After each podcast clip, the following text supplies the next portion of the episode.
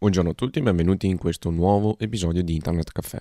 Io sono Andrea e oggi parleremo del Palazzo della Memoria.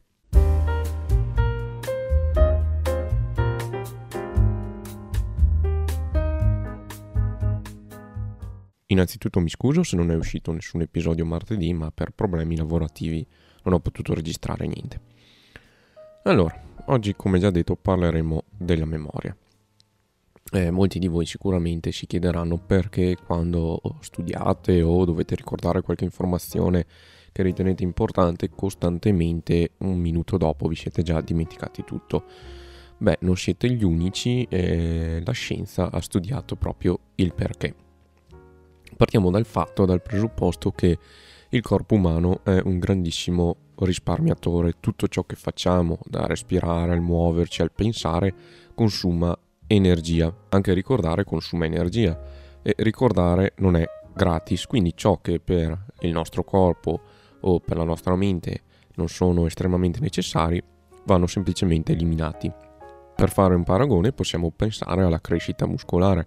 Quando noi andiamo in palestra e continuiamo a sforzare un determinato muscolo, il nostro cervello capisce che noi abbiamo bisogno di eh, ingrandirlo nel momento in cui andiamo a smettere di fare palestra, visto che il muscolo richiede grandissima energia, il cervello cosa fa? Automaticamente invia segnali tramite i quali il muscolo si va a perdere. Poi esiste la memoria muscolare, quindi si può recuperare, però si va sempre a risparmio energetico. Da diversi anni la neuroscienza studia comunque i meccanismi coinvolti nella memoria e ha scoperto che il nostro cervello possiede dei meccanismi appositi per dimenticare le informazioni. Lo fa eliminando o indebolendo i legami tra i neuroni responsabili del mantenimento dei ricordi. Lo scopo del nostro cervello è quello appunto di dimenticare informazioni che ritiene inutili al fine di fare spazio per nuovi ricordi, ma soprattutto per risparmiare energia tal proposito, recentemente gli scienziati dell'Università di Toronto hanno coniato una nuova definizione di memoria che non consiste più nella capacità di conservare il maggior numero di informazioni nel tempo, ma nell'abilità di dimenticare le cose superflue. La perdita quindi dei ricordi è semplicemente una questione di praticità. Il cervello non sa ovviamente che eh, le cose che hai memorizzato per quell'esame o per eh, la lista della spesa, eccetera, eccetera, sono così importanti perché ti servono nell'immediato o ti servono il giorno dopo per un esame. Di conseguenza va a eliminare tutto quello che ritiene superfluo. Cosa si può fare quindi per ricordare informazioni che il nostro cervello non ritiene importanti ma noi sappiamo che sono importanti? Beh, ho fatto alcune ricerche e ho trovato una tecnica di memoria che viene usata dal 90% dei campioni di, di memoria eh, che si chiama eh, Palazzo della Memoria. I primi scritti che abbiamo di questa tecnica eh, sono riportati nel De Oratore di Cicerone. Questa tecnica mnemonica sarebbe da attribuirsi a Simonide di Ceo, che era un poeta lirico dell'antichità.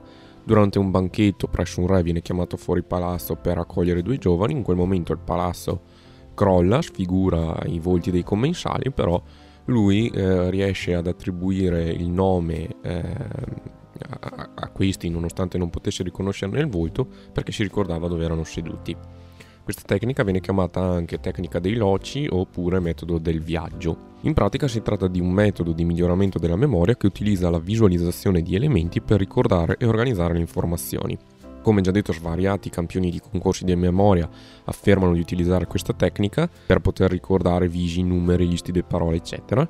E eh, di conseguenza non si tratta di avere un cervello superiore, una memoria superiore, perché come abbiamo visto il cervello eh, va a eliminare le informazioni che non ritiene strettamente necessario. Il merito invece è da attribuire all'uso di parti del cervello che controllano l'apprendimento spaziale. In pratica, tramite questa tecnica, il soggetto memorizza la struttura di un edificio oppure la distribuzione di negozi in una via o una qualsiasi zona geografica composta da un numero di ehm, vari edifici. Durante il tentativo di ricordare un numero di elementi, il soggetto si fa strada tra tutti questi edifici e associa ad ogni elemento un eh, locus, creando un'immagine che mette in relazione l'elemento e una caratteristica precisa del corrispondente locus il recupero delle informazioni si ottiene camminando tra eh, questi vari loci e permette eh, a questi ultimi di attivare gli elementi desiderati.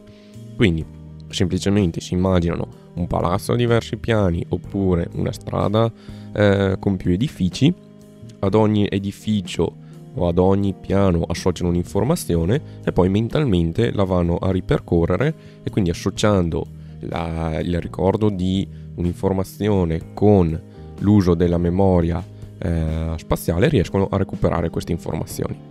Nell'era moderna, infatti, molti memorizzatori capaci utilizzano questa tecnica, come abbiamo già ripetuto.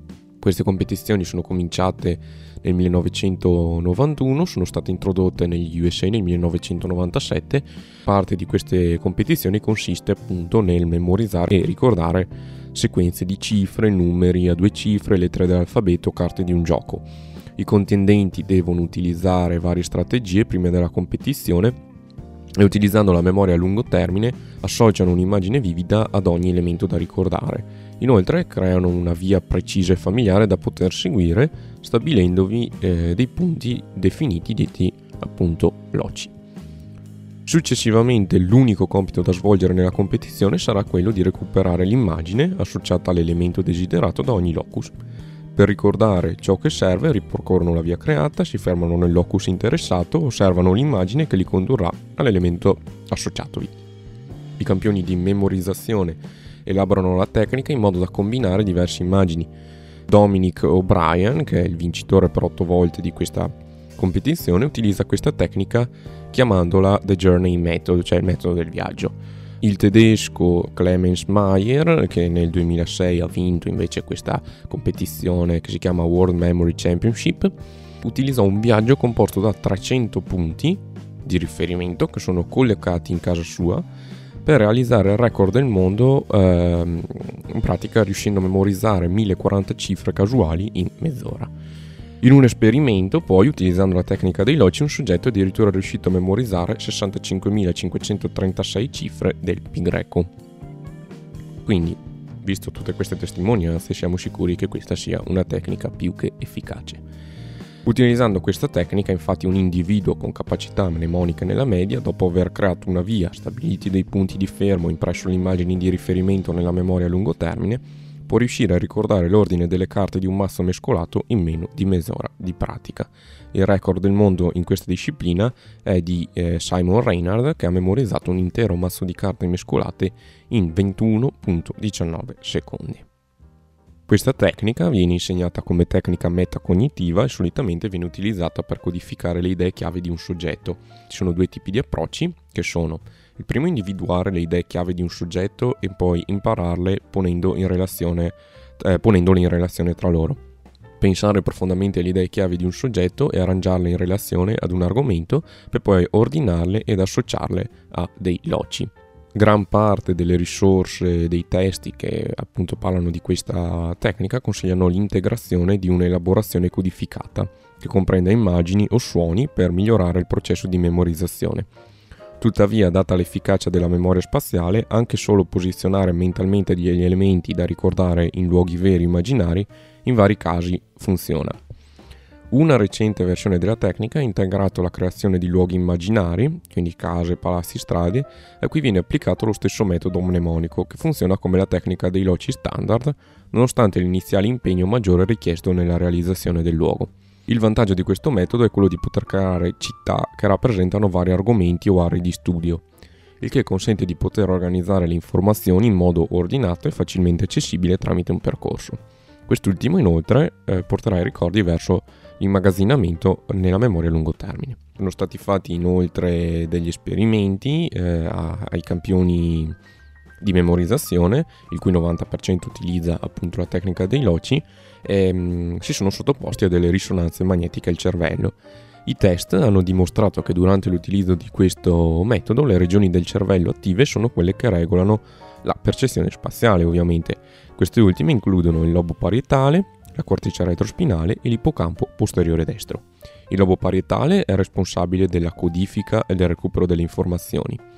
Gli individui, infatti, che riscontrano problemi clinici al lobo parietale hanno difficoltà ad associare punti di, di, di riferimento fisici ai luoghi corrispondenti.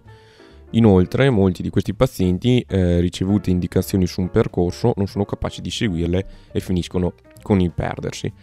La corteccia retrospinale è invece una zona collegata alla memoria di navigamento.